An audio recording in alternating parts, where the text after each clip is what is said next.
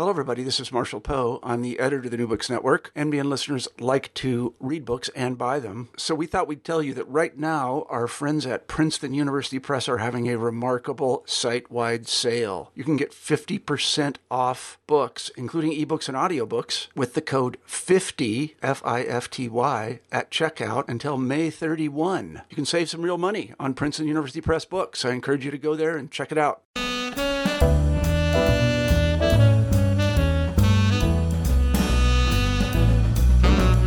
Everyone. I'm C.P. Lesley, the host of New Books in Historical Fiction. Today I'm speaking with John Richard Bell about his novel The Circumstantial Enemy.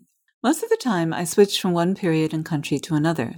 It's rare for me to interview two guests within a short time who write about the same subject. But World War II was a huge theater, and The Circumstantial Enemy takes a different approach to the topic from Gwen C. Katz Among the Red Stars. Not the least of these differences is in its main character, Tony Babic, a Croatian pilot who soon finds himself flying missions against the USSR on behalf of the Germans. May 1941, Zagreb, independent state of Croatia. Once the shriek of the steel wheel brakes fell silent, Tony Babic squeezed through the partially open doors of the rail car and dashed toward the parks leading to the city center. His frantic strides soon slowed, but not because of breathlessness.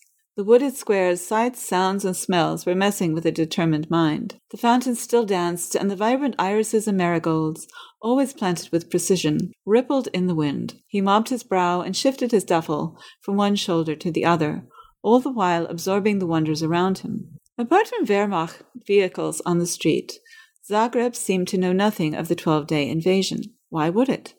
This had been Serbia's war, with Belgrade taking the brunt of Hitler's bombs. As Tony considered the notion, his gaze veered to the clusters of leaves that swirled at his ankles and snagged at the cuffs of his uniform. A rumble in the sky and the approach of muddy clouds warned of a downpour. So be it. Whatever the heavens tossed his way could not dampen the thrill of home. And now, please join me in welcoming John Bell. Hi, John. Thanks so much for agreeing to talk with me today. Carolyn, it's good to be with you today. So, before we get to your novel, please tell us a bit about yourself. Uh, you have an interesting story, having spent most of your career in business. You were a CEO, in fact. So, what made you decide to write fiction? Uh, that that is a, a long story. I, I, never had a burning desire to be a writer at all.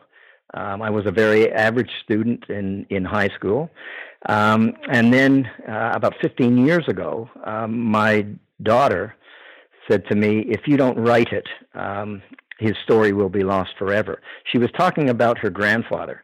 And her grandfather, for many, many years, has told us about his trials and tribulations in the Second World War.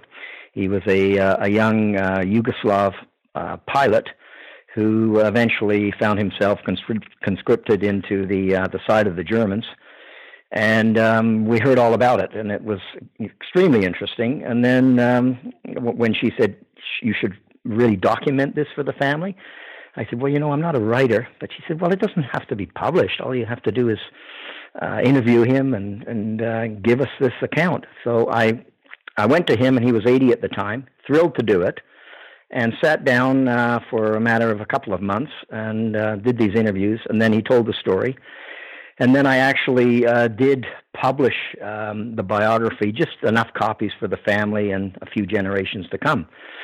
Um, and, and, then I thought I was done with writing. And about three years after that, uh, after the company I was the CEO of was sold uh, to Kraft and I was consulting, I had plenty of time. Uh, I was in airplanes and lonely hotel rooms. And I thought, oh, the, the, the basic story is so interesting. If I was to fictionalize it, could I turn it into a thrilling novel, and um, that's how I got to it. And uh, ten years later, uh, "The Circumstantial Enemy" was published. So, was that a big shift for you? You had written some nonfiction, I think. You published a nonfiction book. Yeah, it's it's it, it's a huge step. Um, I I got to nonfiction because I found a, a literary agent who was interested in this project but he was was not a specialist in fiction. But he offered me enough advice to help me Im- improve the book. And then he finally said, "You know, John, I've gone about as far as I can with you on this uh, fiction book. I'm I'm selling business books and doing really really well." I said, "Oh, I could I could give you a business book." And he said, "Well, what what would you do? What would you write it on?" I said, "Well, I'd write it on focus." He said, "Oh, there's lots of books on focus. What would make yours different?" I said, "Yes, people talk about focus, and we understand what focus means, but n- very few are prepared to actually make sacrifices to find focus." So I, I wrote this book called "Do Less Better: The Power of Strategic Focus in in a um, Complex World." and he sold it to Palgrave Macmillan. So at least I had a, a, a, book out there, and then I put my energy back into the fiction book. But of course, fiction and nonfiction is completely different, completely different genres and completely different audiences. And it did not uh, give me much of a um, a support in terms of finding another agent or, or a publisher. I just had to work harder at that. But uh, well, I will say, uh, writing fiction was 20 times as hard as nonfiction. So, how did you go about it? How, what did you do in order to learn fiction? Um, I started to write the fiction, and I would say maybe after a couple of thousand words, I realized I was in way over my head. I knew nothing about writing a novel. And so I stopped writing for a year, and I, I went to uh, the library almost every day and read books about how to write fiction. So I read books about uh, character, plot, um, I even read books about romance, um, structure, uh, all of this stuff. And and a year later, um, I sat down to write with that in mind. So I learned about the plot arc, and had planned out a you know chapter by chapter plot arc, and then I I started writing, and it. Uh, I absolutely uh, loved it. I was com- completely, completely into it. It was on my mind all the time. Um, and un- unfortunately, our, my my manuscript was so so so long. I had no idea that you know rookie novelists uh, you you better not write anything for more than hundred thousand words or it, it just won't be looked at. This was two hundred forty thousand words, and over three years, um, using a number of people to help me edit it, uh, I managed to do less better and got and murder some darlings in there and got it down to um, the right length, which was about 110,000 words, which is what the circumstantial enemy is. Um, yeah, and, and learned a lot along along the way. What um, kinds of things? Self learning. What kinds of things yep. did you learn? Uh, the, I think the the most important and and, and the, the biggest learning now when I think of it is the fact that I got to know those characters so well, like members of my family, the villains as, as well as the heroes, that um, writing what they would or, or, wouldn't do actually became easy. I, I, was surprised that I could take a female point of view, uh, you know, in romantic scenes and and some other uh, less desirable scenes, and be able to do it because I knew the character so well. And you know, I would have thought that it would be much easier for, for a guy to write in in the, uh, the the male point of view, but it wasn't any easier, and it wasn't any more difficult. So knowing the characters inside out, and I think because I was with them for so long, this this book was ten years from beginning to end, from uh, from uh, you know beginning the writing to actually uh, seeing it uh, in the marketplace. And you're, you're you're still writing, you're still editing, you're still uh, revising and, and improving and and um, murdering murdering some darlings, as they say, that uh, you thought were pr- pretty nice paragraphs, but unnecessary. Yeah, that's always a hard one, but it's it's good practice, I think. Um, it, it, certainly um, made the final version extremely tight. I mean, um, people who, who, understand literature and and uh, and other authors have said that, and I said, well, I, I think I just had so much in it uh, that uh, to get it down by uh, two and a half times, um, it had to be tight and it had to be succinct um, without um, too much puffery. Yeah, it's um, it's remarkable that you were able to cut that much out of it um, because it's a very rich novel uh, that's left. Um, if I had it to do again, I, I, I, would have made it three novels, but I didn't have the experience. And, you know, I thought this would be a great epic novel. Well, n- nobody wants an epic novel from a from a rookie, especially someone my age. I mean, that's the other thing. You know, do, do literary agents, they look at someone at 71 and go, well, how many more books has, has this guy got left in him? We want to manage careers, not books. It's true. I'm thinking, I interviewed Laurie R. King along uh, probably almost five years ago now. She writes a series of mystery novels. Well, she has several series, but her longest one is about um, Mary Russell, who is her imagined wife of Sherlock Holmes. And I we were talking about how she started working on it, and she said, "Well, because I was Laurie R. King and not Stephen King, I had to write ninety thousand words." yeah. so. Um, and the uh, humor is that she's not she's not quite Stephen King, but she's certainly like in that ballpark. So there's always hope. I, I read one in my research. I read King on writing as well. Ah, yes, which, right. Which actually shocked me because he doesn't do a plot arc. As really? you probably know, he, he just starts out with a sentence and goes from there. Yeah, some people do. Some people do. I, I'd, I'd love to be able to do it. So, so let's uh, talk about the circumstantial enemy itself. You mentioned that it's based on your father-in-law's life, um, and he obviously did talk to you because you interviewed him uh, at length, which is a really interesting. Uh, it's a very valuable asset because so many vets, especially of World War II, won't talk about their experiences. Um, but how did you turn him into Tony? Presumably, Tony is not just your father in law, but a character in his own right. Yeah, he's pretty close. He's, Tony Babic is, is very much like him. He was, um, this guy was an adventurer. Uh, he went in, he, he joined the um, Royal Yugoslavian Air Force at 18 um, because he wanted to discover the world. He wanted to have a good time. So it was a complete shock uh, when at uh, t- 20, uh, the Germans invaded, and suddenly he was, uh, you know, uh, defending Belgrade and captured as a prisoner of war and then sent back to Croatia for that meeting with the, with, with the sergeant, as, as you remember, where he was interrogated again. And th- then he was in Russia. This, this kid who was really apolitical. I mean, he, he, he really didn't know what was going on uh, politically in, in Europe. He just wanted to have a good time. And of course, um, he, he was in for a, a, hell of a shock. And how so, did he uh, feel about that in retrospect? Well, he he had a tough time with it. I mean, you know, uh, I had uh, Tony Babic in when he was uh, on the on the Eastern Front, and they they had to manage slave workers, uh, you know, he was stealing food from the from the cafeteria to feed them, which he would have been shot if he was uh, caught. So he was he was very very sensitive and, and caring as as much as he could be um, to do to do what was right uh, without getting himself killed. And then then he was sent back to Croatia to then actually be at odds with his own people because the partisans were rising up against the Germans, but he was on the side of the Germans. So uh, it was again um, Croat versus Serb, which was a um, a conflict that has been going on for a thousand years.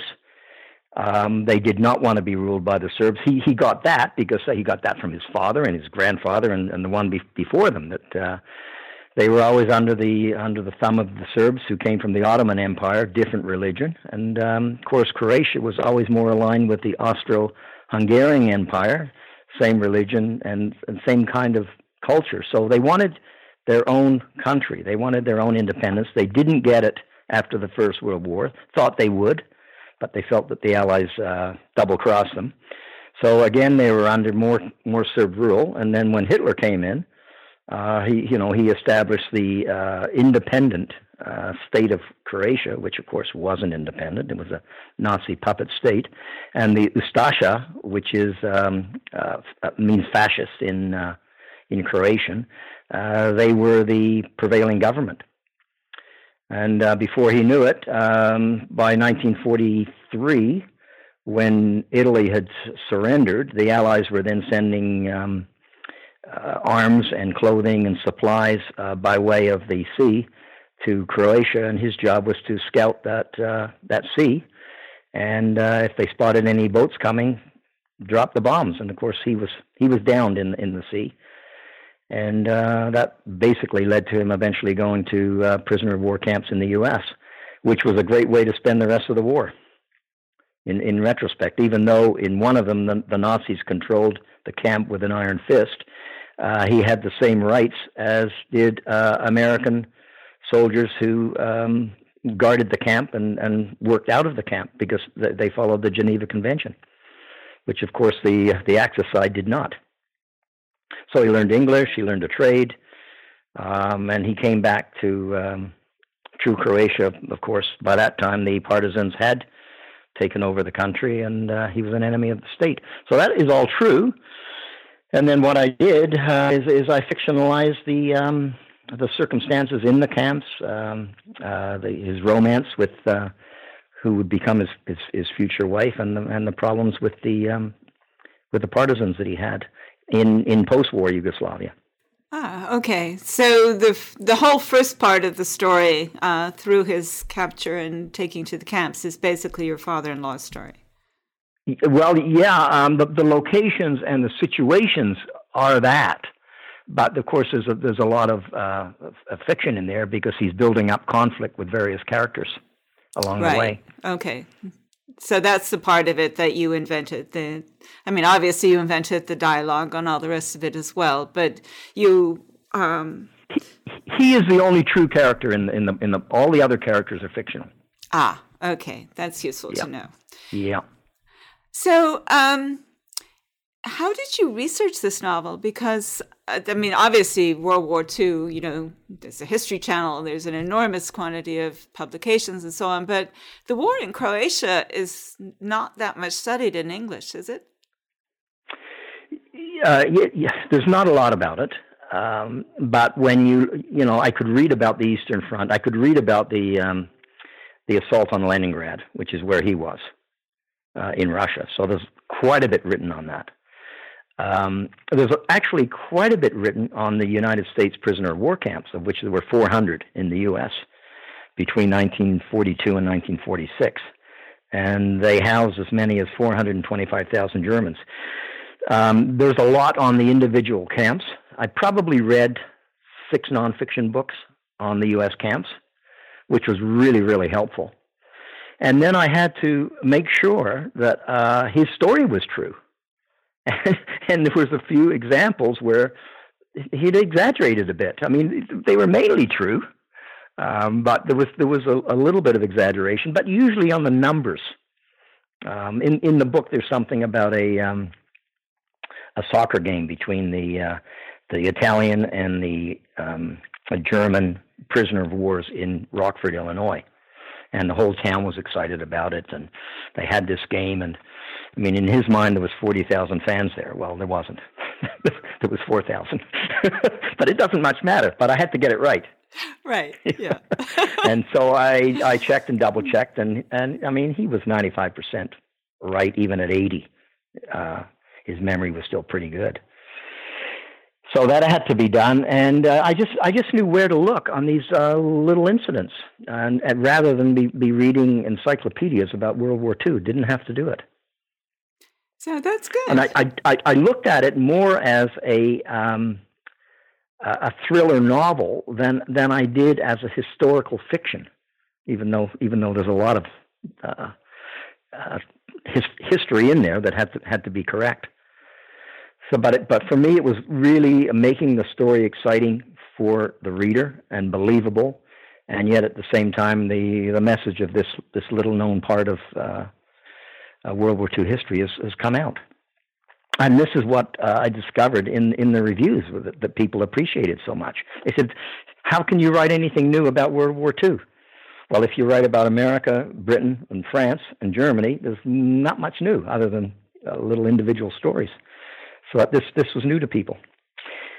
Having said that, this was one of the uh, challenges I had in finding a literary agent in America they wanted it to be about an American. And I had one agent, um, quite a well well known one, who said, I, am I'll take it on, but I want you to start this book at the uh, prisoner of war camp in America. I said, you know, as much as I'd love this book to, to, you to represent me and to have this book come out, I'm going to start. I'll be starting that at the middle of the book. I just can't do it. So he said, thanks, but no thanks. So let's get back to the interview that you mentioned in Belgrade. I mean, we, we've just met Tony. He's just come back uh, to Zagreb, and he's had a kind of bad experience um, flying. He really. Uh, I get the impression he's almost thinking about giving up flying, and he's gone down to the local government office to get his identity papers checked, and he runs into trouble. So tell us what happens to him. Yeah, um, the reason that's in there is because the, the Royal uh, Yugoslavian Air Force was made up of a number of factions. Um, it was basically run by the Serbs, Serbs, but there was also Bosnians and there was uh, Croatians uh, in there. So what this uh, captain was trying to do was trying to determine his loyalties, whether whether he was for the Croats or whether he was for the uh, the royalists um, or the communists or or whoever. So I mean, the moment he he discovered that uh, he was basically Tony was apolitical at that time, um, that he he he he was a Croat and. Uh, he would be of help to them because he had experience and he was just a young guy, but he didn't have a lot of experience.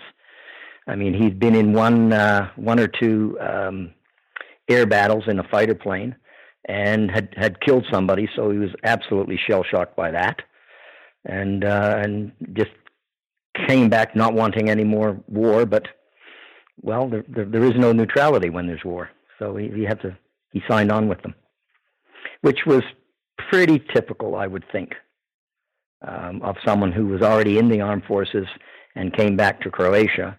What are you going to do?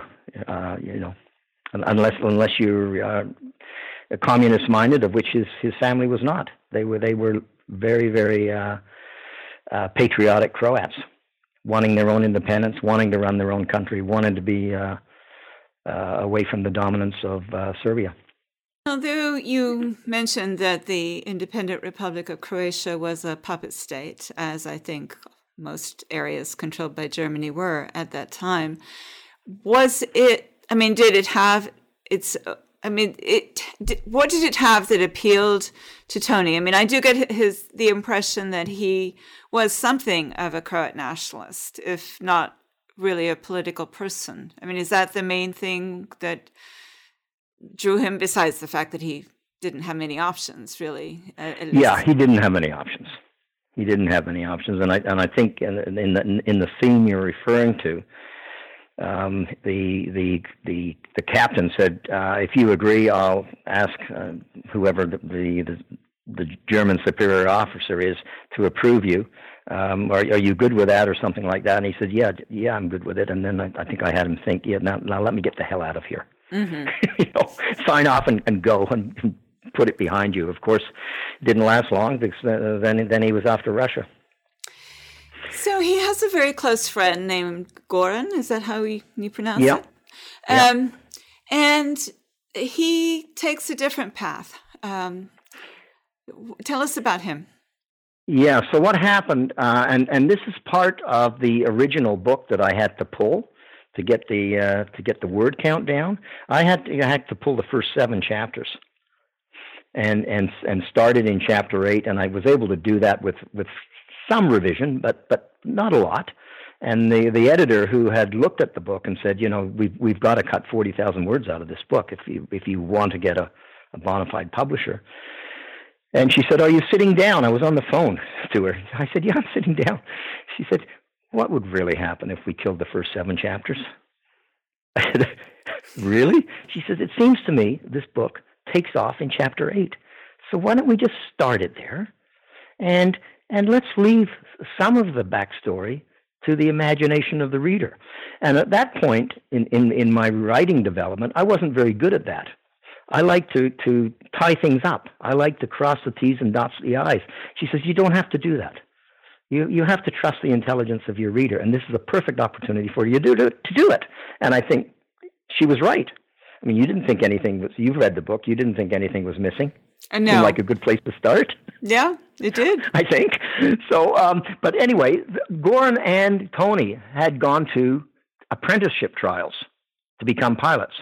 They had gone only because it was a, a, a free paid uh, uh, holiday for them, where they would go and they would run some tests and they'd check their eyes and they'd see how athletic they were and, and various things like that. And um, the the Air Force would pay for their their train fare to this uh, little town for three days. Well, Tony got in and, and Goran didn't. So Goran went into academia, and of course Tony went into the uh, the Royal Air Force. Two years later, uh, Germany invades. Now he's in even deeper. Well, his friend, who's an academic, uh, moves to the side of the socialists and the communists, and becomes more interested in in uh, supporting that side of the um, the equation, and eventually becomes Tony's enemy uh, from a political standpoint, from a real, uh, probably a, a realistic uh, standpoint, and from a romantic standpoint, because he's in love with the same woman. So their their their conflict starts there, and it it continues right through the book.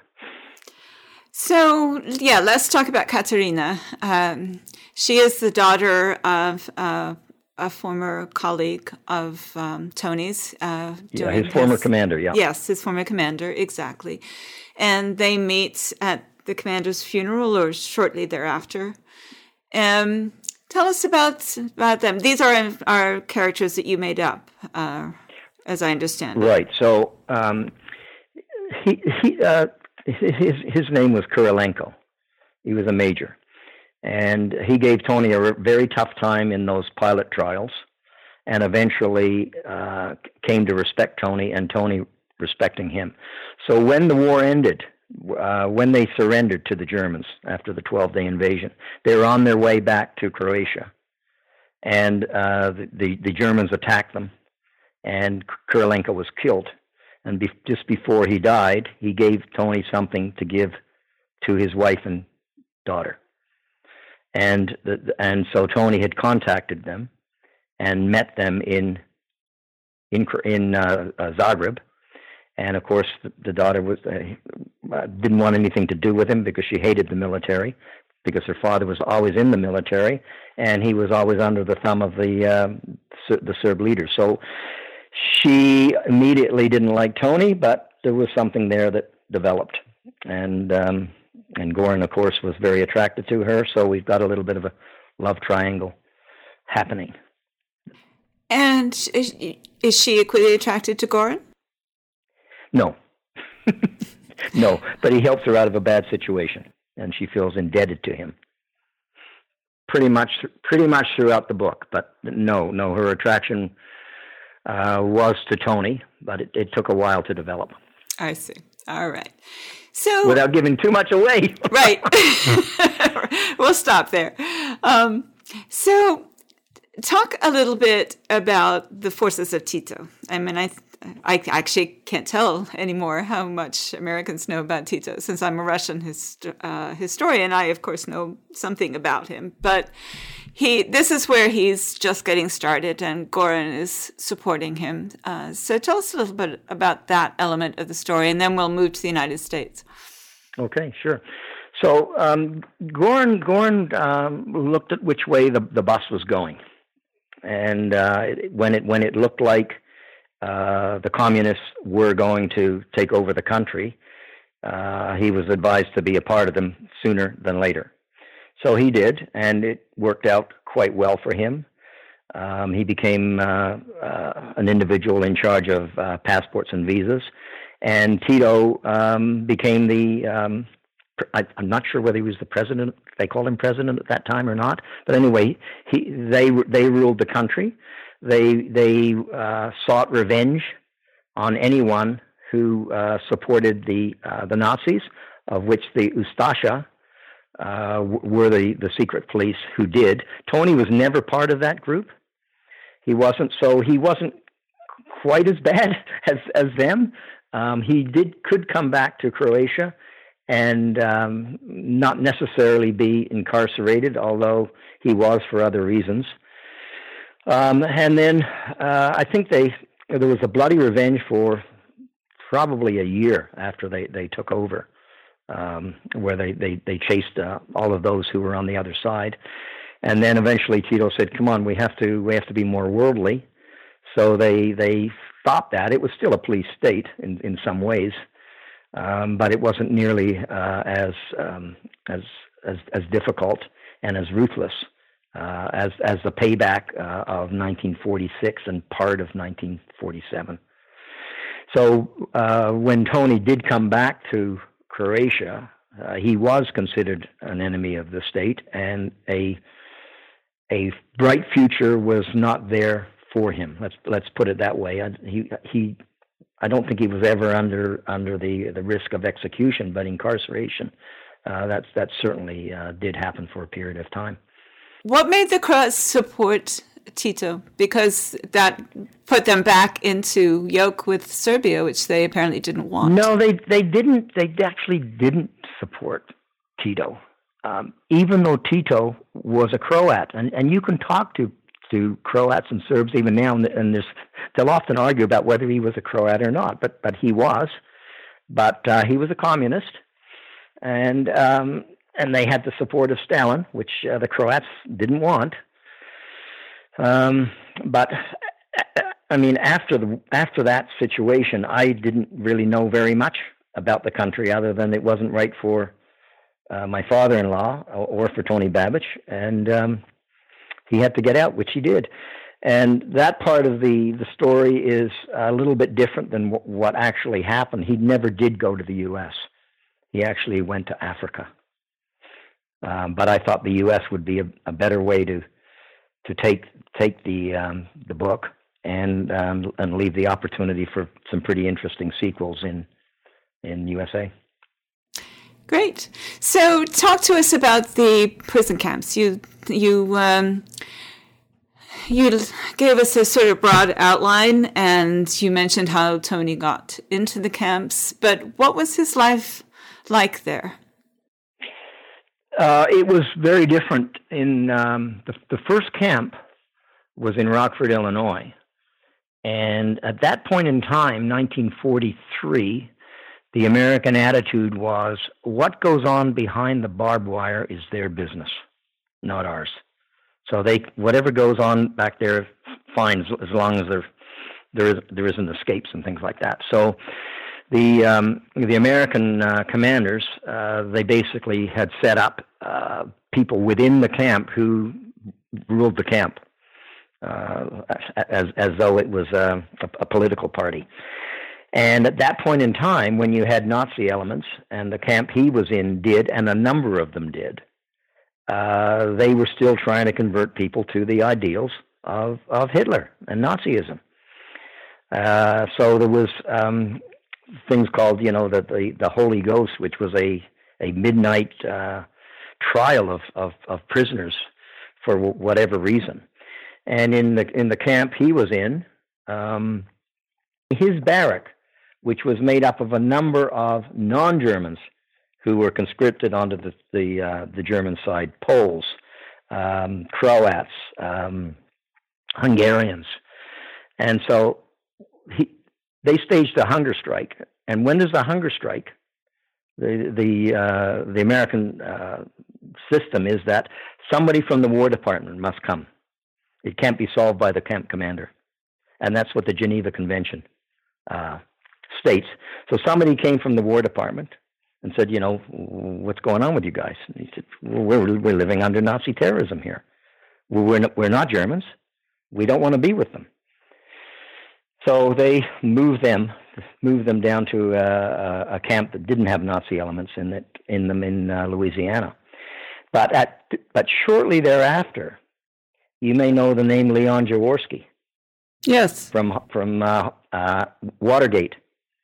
Leon Jaworski was in the War Department, and he's the guy that said we have to change our point of view here. We are going to, when this war is over, we'll be putting four, over 400,000 Germans back on European soil. We've got to teach them something about democracy. We have to get these Nazi elements out. So they cleaned it up and they, they gathered most of the Nazis and put them in camps just for Nazis and helped others understand and, and appreciate democracy, which was fantastic for Tony Babic and my father in law because this is where they, they, they learned to trade, they learned how to read, they learned English, a lot of super benefits, and they were fed extremely well and treated really, really well. So in in in some ways, um, well, in, in a lot of ways, this was the, the way to spend the rest of the war in a POW camp in America, not in one in, in Europe. Yeah, that's a good point. I mean, I was really surprised at the attitude of the authorities early in in that first prison camp. Uh, I hadn't expected that they would be so hands off. Yeah, I think they came on them so quickly. The the um, the Brits had about sixty thousand Germans in in England in these camps. So Churchill went to Roosevelt, said, "Look, you've got to help us out here, as well as uh, Canada." And so they, you know, they, they gave them a kind of a format for how to do it. None of those camps would take more than 4,000 uh, prisoners. So they were a certain size, controlled. Usually they were away from the ports so that, you know, they couldn't escape. And uh, it, it was all so new. And then who do you, who do you hire to manage these people?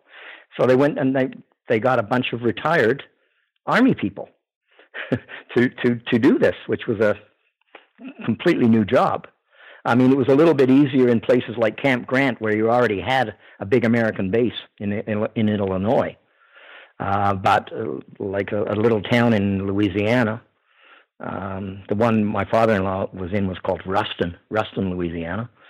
Um, you know, com- completely a, a, new deal. So they cleaned it up pretty quickly. I think it was maybe about a year, a year of this trouble, uh, and then uh, yeah, then then then they um, t- t- tried to uh, take the Nazi elements out of those camps. Very interesting, very interesting part of American history, and so few people know about it. Well, I think at the time it was actually forbidden to be spoken about. Um, the only reason I know about them is because I interviewed another author who had written a historical fiction novel set in a German, uh, U.S. POW camp up in Wisconsin. Um, mm-hmm. And she mentioned that she had actually found newspaper reports and things like that that said that it was illegal to talk about the prisoner of war camps. Why that would be, I'm not sure, but. Mm-hmm. Um, the interesting thing is there was very few escapes. I, I think uh, I'm, I'm going by memory, uh, and I read a lot of books about it under 10. That is so, amazing. I mean, that one in, in uh, Louisiana, the, the nearest town was Shreveport, which was about 250 miles away. How do they get there?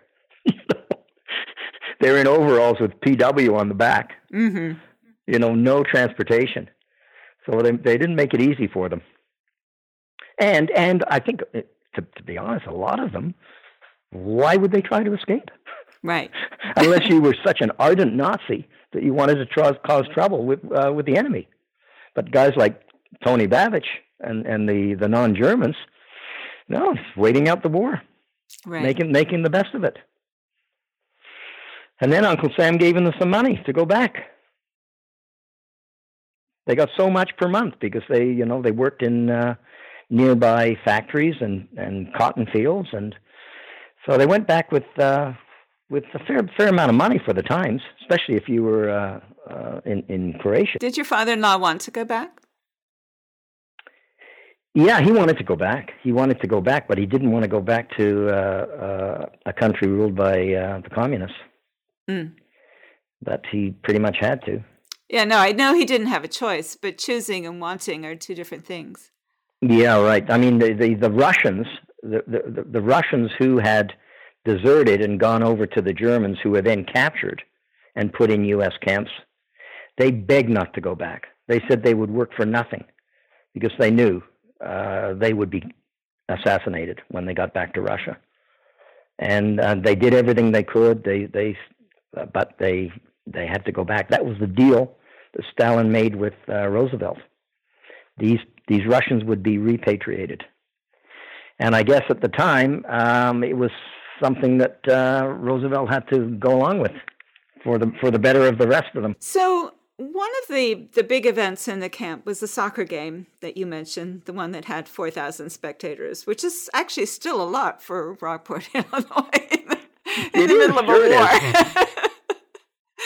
um, and somehow Tony again finds himself on the wrong side. Um, tell us how that happens. Well, um, the, the, the ardent Nazis who controlled the camp um, were, were, were so committed to Hitler that they thought of losing a soccer game to the lowly Italians was incomprehensible. They had to have a superior team, but the Italians had some semi pro players on the team. So when Tony Babic arrived, um, the, the, the, the, commandant, uh, Major Maurer, he interrogated everyone uh, for two main reasons. One, to try to get them on the side of Hitler again, and secondarily, to find out if they knew how to play soccer. And Tony Babic was a great soccer player. So he wanted him to play for Germany. He did not want to play for Germany. But there was, again, um, a, a, deal he made because, uh, you know, Maurer's uh, gang of thugs were uh, giving his uh, barracks a, a pretty bad time and interrogating people, taking them out at night, all kinds of terrible things. And so Tony said to him, "Look, um, I'll play, I'll play for you, but you know we're off limits. You, you leave my barrack alone." And there might have been some other considerations which I won't reveal, but they're in the book. Um, so that's the deal he cut. And then he also um, decided that uh, he was a bit of a mercenary. So, you know, if he was to score some goals, what would happen? Bottom line is uh, he did, and they, they did win. But the uh, the American press, uh, the, the, Rockford press in the area, in, interviewed the, the, the team, and they found out that it was a Croat, not a German, who scored the winning goal, which was uh, this is just a horrific uh, revelation for the Nazis who wanted to take all the credit. So that uh, that camp commander became a much bigger adversary of Tony Babic, and uh, so the conflict accelerated within that camp. So, how did you come up with your title, "The Circumstantial Enemy"? It's oh, oh, yeah, perfect title. I had a number of of titles, um, but it, to me, it, it, he was he was there through through circumstances, the wrong wrong place at the wrong time happened to be in the Air Force not because he wanted the, the career of a, a military man, uh, because he wanted to explore from the heavens and see the world. And and suddenly, uh, for for some reason, there was this war, and, and now he was on the side of the bad guys.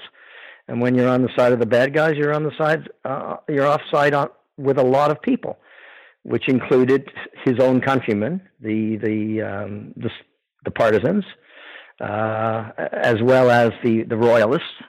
This was the the military. Uh, sorry, the um, uh, the kingdom of the the um, monarchy that that ruled uh, Yugoslavia, and then of course the Americans and the Brits and a lot of lot of people. And then when he came back, his his own people again. So he was in this in this war by circumstance, and so he was the enemy of a lot of people circumstantially. So I thought it's a long word, but it probably describes describes the situation as best I can. It certainly does. So, what would you like readers to take away from the circumstantial enemy? Oh, the takeaway. Okay, so, um, um, but I, I, figured you were going to ask me that question, and if you don't mind, can I read what a reviewer said? Please do. Okay, so uh, this this reviewer said this was a, a deeply human story. The characters did not always see eye to eye, but the reader can fully understand why each one acts in the manner of their choosing. The reader may not even agree with these choices, but the book never makes you feel like you have to. Regardless of right or wrong, or what is moral, the narrative remains neutral and allows a story to be told. It's, a, it's sad and tragic, but at times uplifting and inspiring. This is a book for some people, for people who have an interest in history especially World War II history, but also for those who understand that the world is never a black and white place when it comes to morality and the individual. So I thought that reviewer kind of summarized it pretty well. I, I wish I'd have thought that way when I wrote the book, but I think uh, that that that's the uh, the upshoot of it. Congratulations! That's an amazing review. Yeah, yeah, it was it was quite a detailed one. That's just the part at the end. So I, I thought that that might ex- answer that question for you. Sure. So, what about you? Are you working on another novel, or is this it for you in fiction? Well, this is a, this is an interesting uh, dilemma right now. I am going to to write something else, but here's here's my here's my issue. Um, I have seven chapters already written, but that's at the beginning. So the question is whether I do a prequel and maybe do something on more on the other characters within those seven chapters, or just cut to the chase and go to America, which is where you eventually ended up, and uh, and go from there. Thanks so much for sharing your time with us today. Thanks for having me. All the best. And thank you for listening to our podcast. Once again, I'm C.P. Lesley, and today I've been talking with John Richard Bell about his debut novel, The Circumstantial Enemy. You can find out more about him at www.ceoafterlife.com. Like us on Facebook, search for NB Historical Fiction, and follow us on Twitter at New Books HistFic. If you do, you'll see each time we post a new interview. You can also find out more about me, my website, and my books at blog.cplesley.com, where I upload expanded posts about the interviews and in general discuss history, historical fiction, and the rapidly changing publishing industry. Goodbye until my next conversation about new books in historical fiction.